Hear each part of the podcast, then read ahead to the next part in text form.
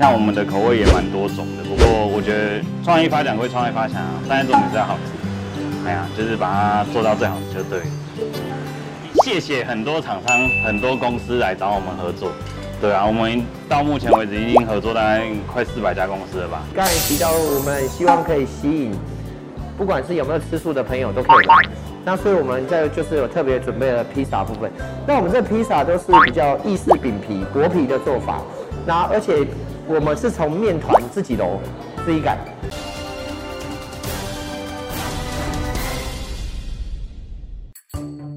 Hello，大家好，欢迎收看好房话题现场，我是萧一芬。今天我们要带您一起走入台北市的中山区哦。中山区有非常多热闹的商圈，而我们今天要介绍的就是行天宫荣兴商圈以及花博晴光商圈哦。到底这两个商圈内有哪些特色与指标物件呢？而商圈内又有哪些优质商家与特色邻里呢？快跟着我还有特派员的脚步，一起进入今天的节目吧！Go！人见人爱的传统小点心车轮饼，经过不二光车轮饼老板 Leo 的重新改良与包装，赋予了车轮饼创意新生命。特制化的车轮饼皮受到各大企业品牌的青睐，就连总统府也都和他们合作过呢。一起来看看。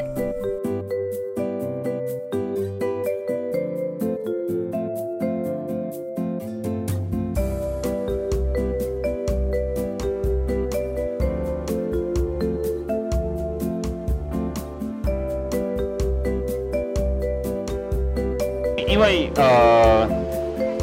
我当初也是一个路边摊开始，就是呃我在对面的路边摊开始做，但我觉得做一做，我发现，哎，我觉得可以更漂亮，然后重点是啊，可以更卫生，给客人更好的环境。就是呃大家的基本上的印象就是车轮饼就是一个路边摊，然后一个小摊子，但是我觉得呃可以让它做一个比较不一样的变化。那我们也花很多钱在装潢上面，那再来就是我觉得。绿色这个主题就是我们现在的形象啦。绿色，绿色基本上看起来比较舒服，客人待在里面会比较，会觉得比较轻松啦。哎呀，跟小朋友啊，我们下午有很多小朋友来啊，对啊。然后点心上面的话，像我们的口味也蛮多种的。不过我觉得创意发展归创意发展啊，但是重点是要好吃。哎呀，就是把它做到最好就对。谢谢很多厂商、很多公司来找我们合作。对啊，我们到目前为止已经合作大概快四百家公司了吧，但也谢谢各位呃前辈们帮忙，对啊，就是大家推荐这样。然后我们家也是做口碑行销比较多啦，我们比较不会呃比较夸大的那种行销。对啊，那嗯，其实我们平常有一些客户他们会把自己的 logo 印在车轮饼上面，就像呃。我们这后面有一些我们的客户可以自己看一下，或者是上我们脸书上也可以看一下，对啊。那他们拿来送礼啊，或者是做活动啊，还是呃跟客户的一些互动，都会拿这个点心去。也有人做蜜月餐啊，一蜜月礼，好，那或者是办公室有的时候生日，可能他们就会盖生日的印章啊，然后给大家庆祝。因为如果要买蛋糕，我可能要买二十颗吧，可能太多。对啊，所以有一些客户的发想会让我们有一些新的想法，或去做一些别的东西。好，呃，我们我们中间有一个小朋友的等候区啊，因为我们其实小米嘛，下午茶的时间不只是办公室吃，但有的时候呃附近有学校，中学、小学，那爸爸妈妈带着小朋友来，应该给他一个小环境。反正是我们每一家店不太一样啊，对啊，每一个店的客群不太一样。像我们这家店在武长街这边，武长店，它这边就是学校比较多，旁边有公园，啊，我们就做了一个等待区，然后给我们的客人小朋友来玩，里面还有一些小玩具，可以让他们玩。毕竟我们的车米是现点现做，都要十到十五分钟。那有的小朋友不能等，然后我们就准备一些玩具给他玩。那结果爸爸妈妈都跟我讲说，完蛋了，一进来就走不了了。等完了，吃完了还不走，对吧？大概是这样。嗯，呃，当然台湾我们会先走啦，因为我觉得台湾这还是台湾的典型。那当我们我们喜欢的点基本上都是在公园旁边，对，嘿，因为公园旁边会比较好，就是有小朋友啊，他们会就会来看啊，或者是玩啊。那爸爸妈妈带小朋友去公园散步的时候也可以吃一下。哎呀，那不过我们主要客群也在上半区比较多了，哎呀，就是外送。然后我们基本上就是用台湾的茶，因为呃，父亲他自己有在玩茶，所以他就拿一些茶来给我喝。我说好了，我就把它纳进去，因为毕竟茶也是台湾比较道地特产的东西。哎呀，我觉得结合起来也还好，只不过我们没有在做珍珠奶茶，我们不做手摇了。哎呀，印象最深刻，最最深刻，每其实每一个都很深刻哎。对啊，有有一些精品业啊，像像宝格丽啊，像 Coach 啊，他们这些精品业，还有那个什么手表啊，还有一些哦，诶，让我最印象深刻的是，我们被总统府找去做做他们的国宴点心。啊，然后我们去呃现场做，那总统也觉得很好玩，哎呀，然后呃这个是我印象最深最深的东西啦。那当然也有市政府啊，市政府最近也是在找我们，然后做一些活动，哎呀，然后再来就是一些企业啦。那呃各大品牌、各大企业的做法也都不一样，啊，每一个其实都有各个特色，每个人的想法、每个人的活动计划都不太一样，所以我们每一项。产品或者是每一个出去跟客户互动，我就觉得都是一个呃印象很深刻的。像红豆，我们就是用万丹的，然后芋头我们用大甲的，就是有一些台湾在地的食材，我们就是很喜欢用，因为我觉得毕竟是台湾点心嘛，哎呀，我们还是要有一些在地的东西，然后能够未来一起发扬光大。之前我自己是在家里自己做啦，但后来我发现就是家里空间其实有限嘛，就是因为。自己在家里煮，可是我的物料越来越多，口味越来越多，就没办法。所以我有自己的小样煮，然后自己在那边煮料。那备料那很辛苦啊，对。然后我们，嗯，老实说，我现在也是在经营上面比较下功夫啦。那基本上在那个我们的小厨房，我们员工的训练也都是还不错的。哎呀，已经训练到大家都可以分工合作，不会帮。呃，这名字的由来很简单，就是呃不二光的意思就是美亮光的意思，呃，就是不两光的意思。它为什么会叫不两光？是因为有，其实，在那个时候在想这个名字的时候很好笑。我我在问，因为我以前就是学设计的，然后我问我学长，我说，哎、学长，我要做车文笔，那你可以帮我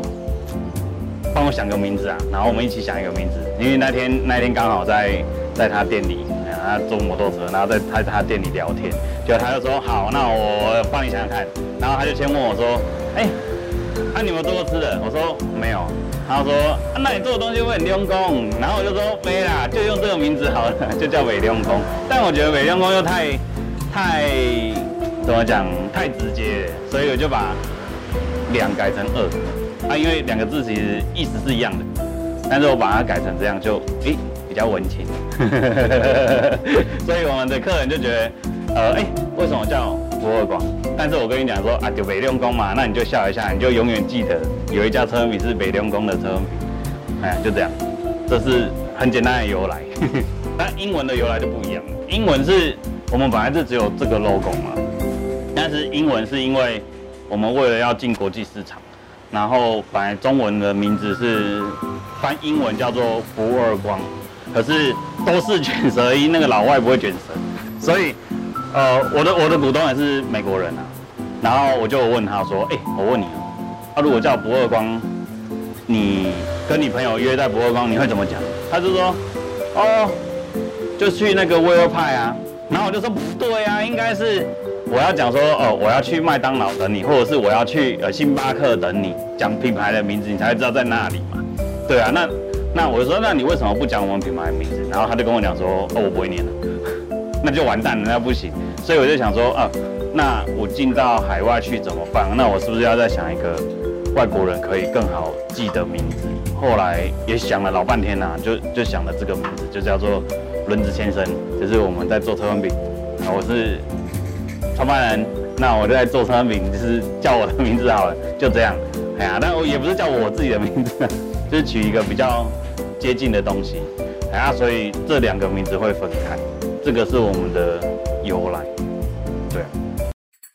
位于中山区的舒适创意舒食料理，秉持着想要照顾到素食者的精神，打造了令人耳目一新的餐厅。至于为什么店名会取名为苏东坡，苏轼的谐音呢？精彩的故事带您一起来了解。我们公司最早是做这个优格，我们做优格已经做了十几年。那我们就是一直在当初在做优格，就是非常重视使用天然的食材，用比较好的食材，然后去做一个比较好的产品。那我们那时候是发现，其实呃台湾的素食的人口其实是不少，但是台湾的素食其实是蛮可惜。台湾的素食，我们发现。就是在平常在街上自己可以看到，很多都是有添加物。那我们认为说，其实素吃素的朋友并没有被得到一个很好的照顾。也就是说，我觉得我们公司拿做优格、做果酱的这个精神，就是使用天然食材这个精神，我们觉得我们来做这个素食，我们可以做得不错。因为我们觉得原来的素食的这个这些吃素的朋友，有时候他们。就是使用食材没那么好，有的人吃素还越吃越不健康，好，这是其中一个很大的理由。就是我们觉得吃素的人并没有得到很好的照顾。为什么要取名做苏轼？是这样子，因为呃，像我们自己股东都蛮喜欢这个呃苏东坡。那其实苏东坡常被误会说他其实就是就是说我们吃吃到想到苏东坡都讲到吃肉，就是他的东坡肉很有名。但其实大家不知道，其实苏东坡他晚年是。茹素的，而且他本身其实是佛教徒。那我们 就是算开个玩笑说，哎，我们透过如果我们品牌成功，哎，可以让大家知道，哎，改变一下大家对苏东坡的想法。另外一个是，其实舒适它有很多层的意思。那像呃我们的这个室友可以依靠的意思，就是它是在那个古代的车子上面你可以依靠的地方。所以我们希望我们的品牌也可以给人家一个呃可以依靠的感觉，就是你来我们这边用餐，你就不用担心。然后就另外还有一个谐音，就是因为舒适这个这个字很好的是，也有客人就是会这样理解说，哎，它听起来就像舒适，哎，就来我们这边就用台语来讲，就是素食耶，来我们这边吃饭就是很很舒服，哎，这也是我们希望我们这个品牌可以带给客人的一个感觉，这样。在台湾这个素素食其实以以往啊比较容易被人家认为好像是就是比较长辈。在在吃比较多，那那我们是希望说，另外一个就是我们去做这个品牌，还希望说我们去接引一些他本来没有可能没有吃素的人，也可以来吃这个。所以我们在风格上，其实我们是把它一个明亮化跟年轻化。那所以您我们在里面也用了很多这个比较天然的元素。所以如果您看我们的装潢，其实是哎。我们就是会有一些木头的元素，甚至里面放一些这个植物，然后让，就是我们也希望是贴近年轻人，因为我们希望其实现在吃素这个素食也是世界的趋势，除了宗教原因，其实更近年来更多有一些环保的原因，然后也有一些人是出于自己个人的道德要求，他可能不杀生。那无论不论是为了什么原因，我觉得这个呃他的年龄层是有慢慢的下降，那所以其实我们会希望说。可以去让更多人去接受素食，并觉得素食也可以很好吃。其实这也是我们一个很重要的一个呃初衷，因为其实很多人会觉得吃素是好像吃亏了，就我今天吃这一个菜没有吃到肉，好像就好像少吃了什么。但其实我们希望我们的菜色可以好吃到他忘了他是在吃素，就是让没有吃素的人也会觉得很好吃。这也是我们一个。很重要的去经营这个品牌的一个出发点跟方向，所以也就是说，我们其实不只是想要让吃素的朋友来，其实我们更希望可以让非没有本来没有吃素的人，他会觉得说，哎，这个这个这个来这边吃饭，我也是可以接受的。其实我们有跟我们的主厨在做讨论，如果有机会，我们希望我们可以有机会，我们可以去挑战看看米其林，因为现在台米其林进台湾嘛，那。呃，就是我们可能会走这个开一家 fine dining 这样子的方向的一个的餐厅。那刚才有提到说，我们其实是希望去让即使不吃素的人也可以接受素食嘛。所以我们在这一次菜单上，主厨就帮我们特别有规划了一块是这个所谓异国料理。好像我们这边就是有像这个法式的这个法式的做法，然后也有这种泰式的南姜炖菜，还有这个墨西哥。然后也有比较西式的，像汉堡这种做法。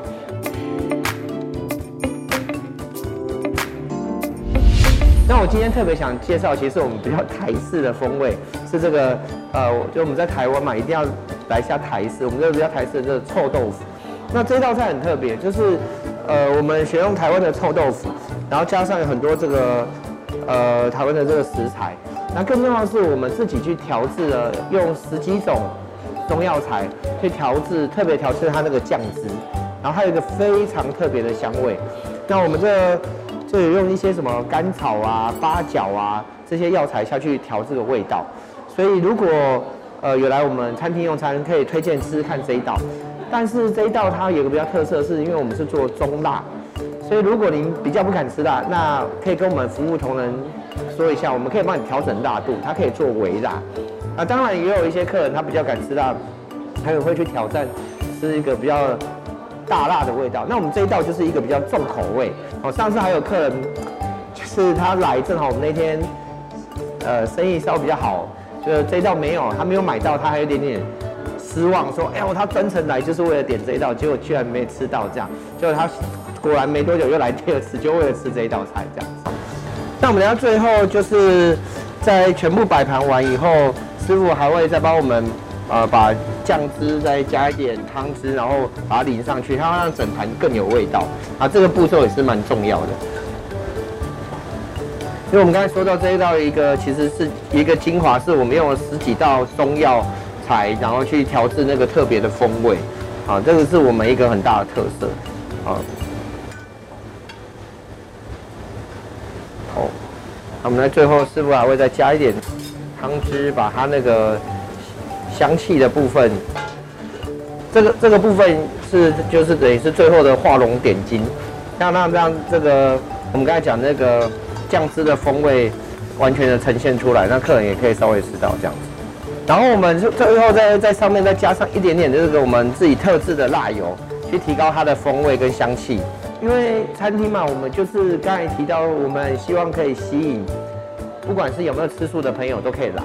那所以我们在就是有特别准备了披萨部分。那我们这披萨都是比较意式饼皮薄皮的做法，那而且我们是从面团自己揉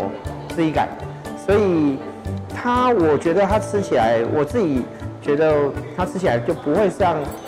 外面的披萨，有些人说皮太不好咬，好，因为我们是从这个面团开始做。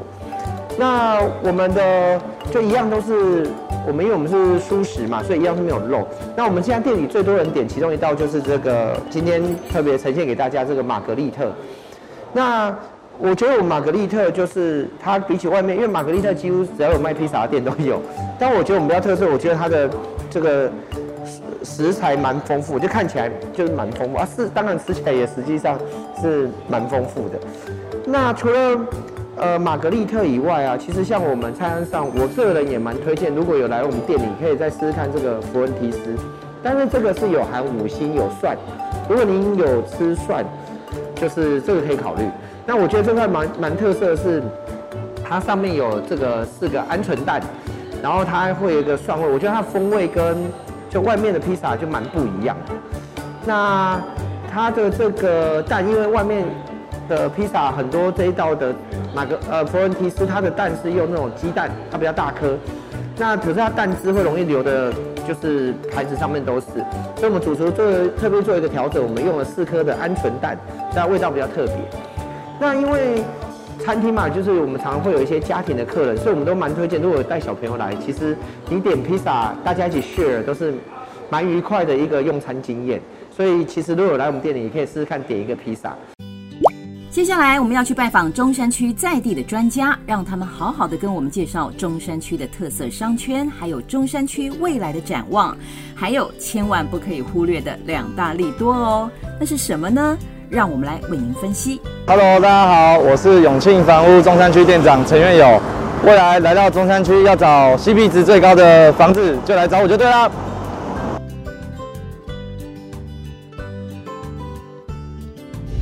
区的特色呢，它就是生活机能及交通机能非常的便利。哦，不管是捷运站哦，或者是附近的一个生活商圈形态，哦，包含中山区。呃历史悠久的这个晴光商圈哦，一日四市的这个生活机能圈哦，从早餐到宵夜，全部都是样样俱全哦，不用担心说呃哪个时间这个起床哦没有东西吃哦，那附近的这个捷运站交通机能也都非常非常方便，不管是呃坐捷运啊、坐公车啊，或者是开车哦，我们这边有新生高架桥、建国高架桥哦，那各个的这个生活机能跟交通便利性都非常的强。我主要负责的范围是晴光市场、晴光商圈这一个生活机能圈哦。那它的区域范围是往这个民权东路，然后在中山北路跟民族东路以及新生北路这一这一个区块生活圈。那主要的涵盖范围就是以中山国小捷运站为主要的生活机能。那刚刚讲到的晴光市场，早期它是。呃，美军及日军的一个舶来品街哦，所以它存在非常历史悠久的一个生活形态。那随着呃历史的这个轨迹，然后变迁之后，我们现在慢慢的形成一个晴光商圈的一个一日四市的一个生活圈的，呃，从早餐到宵夜的一个一日四市的一个生活圈。如果说以这个捷运站来讲的话，我们涵盖的就是呃中山国小捷运站，那它的。生活机能，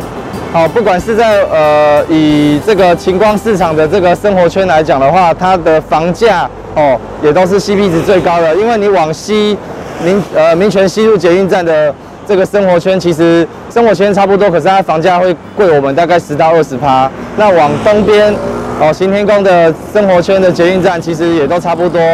但是一样是它涵盖的这个。呃，房价的价格也都比我们高很多。我主要负责的范围是中山国小捷运站的生活圈，那这边的话涵盖就是晴光市场的生活圈。哦，那我们这边如果以捷运组的话，我们分别会有这个橘线，就是新庄芦洲线。那画到下一站哦，红线哦，它往这个四林北投或是台北车站哦，这边的交通机能都非常的方便。那如果你是开车族的话，我们这边也有这个呃新生高架，还有建国高架，哦，接到高速公路的这个交通都非常的便利。那以学区来讲的话，刚好我们中山国小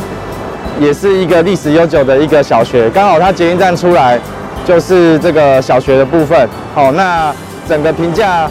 及这个师资的上面也都还不错。那以我们这个中山国小的形态呢，我们是从一房、两房、三房到豪宅，我们是全产品类别全部都有。那尤其中山国小捷运站呢，以近五年来讲，都是台北市交易量最大的一个这个捷运站。哦，所以未来不管是你要自住或者是投资，其实相对的都非常的方便。好，如果说以我们现在目前的指标型个案。就在中山北路这边有一个社区叫做明日站，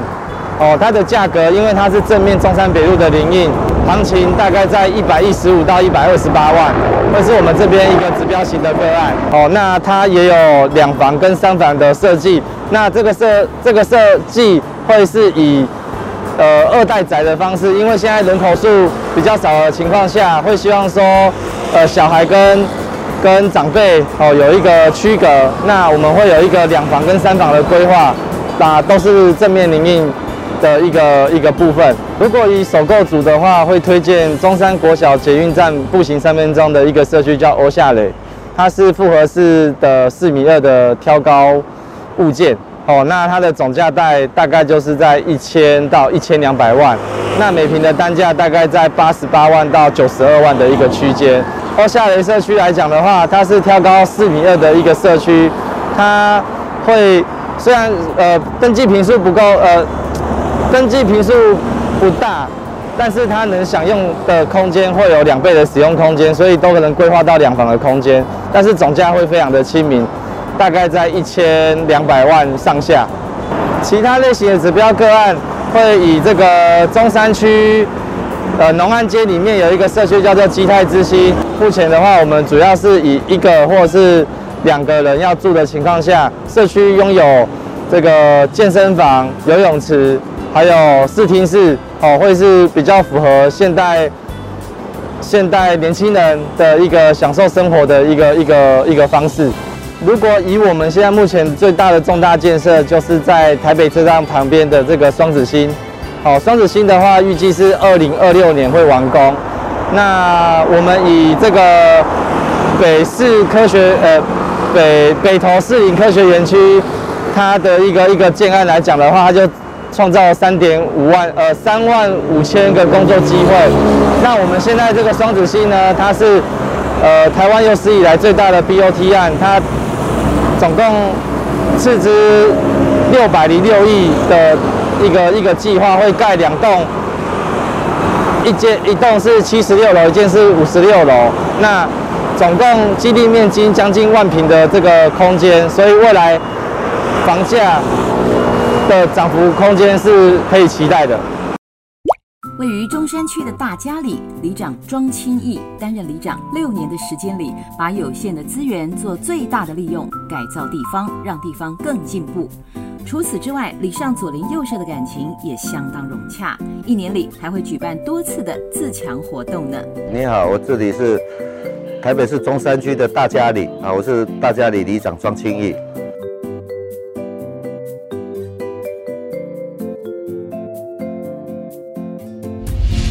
大佳里的地理位置就是位于松山机场的航道下，啊，那就是大家河滨公园，属于也是属于大佳里内。啊，那比较明确的路段就是我们那个端午节划龙舟的路段，从大直桥这一段，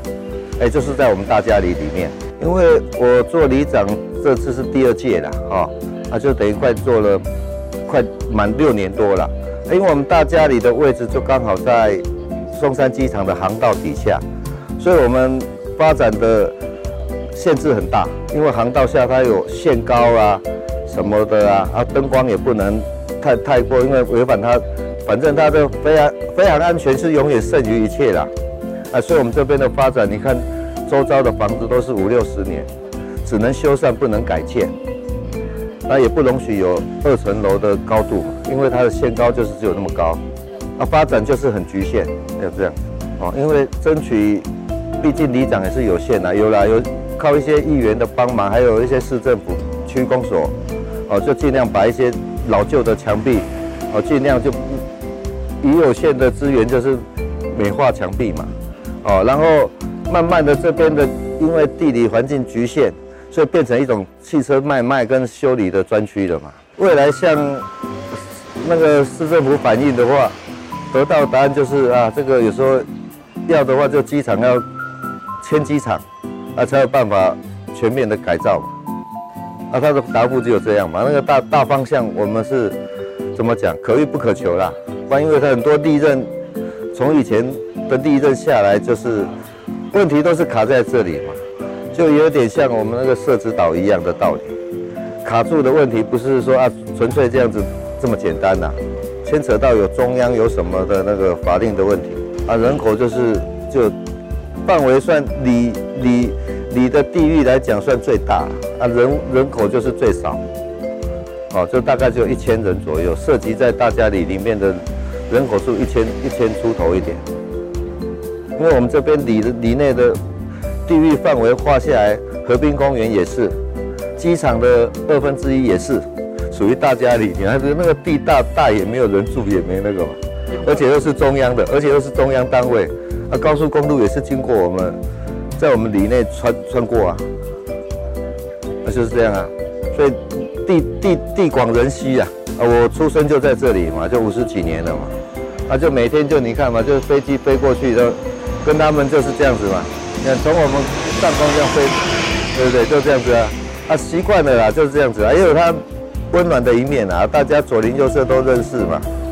所以那个毕竟还有那一种守望相助那一种啊，邻居的那个。保留那个传统的那个邻居的那个温暖还在，组成很多啦，就是从我爷爷他们那一些的老邻居朋友就一直住在这边，也是从早也是这么耕田嘛，也是种田的啊，啊也有亲戚啊，就这样子啊，啊就是世代就这样一直住住在这边嘛，啊年轻人有的就外面有买房子，啊老人家跟小孩子就放这边，然后小孩子年轻人就住外面，然后那就变成。再回来再接孙子嘛。对，那那老老一辈的住这边习惯了，啊，不会说要住公寓里面跟跟跟被绑在鸟笼里面一样，平均都十六十十十几平至二十平左右，房子都是差不多这个格局。当初画这个是由区公所先主导，哦，啊找啊，然后刚好就一就刚好因缘遇到一个那个英国人，他是英国人，我来这边做文创，好，那他就跟他提供那时候以那个，我是跟他讨论说以那个飞飞行器的概念，帮他帮我们画这边那个彩绘的那个主题，哦，然后之前经费有限，那后面我有跟台北市政府争取，哦，然后这再再拨五十万下来，所以就范范围就比较大了。啊，就我我也是希望就把整片全部把它弄成彩绘墙这样子，哦，大台北市里面的彩绘里啊，啊，大家看起来比较干净，要争取很多啦，可是心有余力不足啊，啊，很多啦，很多很多很无奈，真的啦，还是要慢慢的努力的，固定就主要的节日嘛，母亲节啊、端午节、中秋节类似的，哦，那就发放一些民生用品啊什么的。哦，然后就趁机会就弄一些方便的、简单的的那个食材，大家来聚一聚，啊，然后就定期一年就办个几次的自强活动，啊，老人家这样出去走一走，正常都是这样子。好房话题现场的观众朋友们，大家今天过得好吗？今天特派员要带大家来认识台北市中山区这个区域。中山区位于台北市中心偏北，北边为士林区，东边为松山区、内湖区，西为大同区，南接大安区与中正区。此区因孙中山曾于中正区梅屋夫休息，也就是今天的国父史迹纪念馆，为纪念他因而得名。中山区靠近台北车站，是较早开发的台北城区。中山北路贯穿此区，沿着中山北路有银行与许多旅馆，为台北市最具代表性的南北轴线，进而衍生出此地特有的条通文化。区内地标建筑为中山足球场、台北市立美术馆以及圆山大饭店，而代表景点则有临安太古厝、新生公园以及大家河滨公园等。曾经红极一时的弯腰邮筒也位于此区。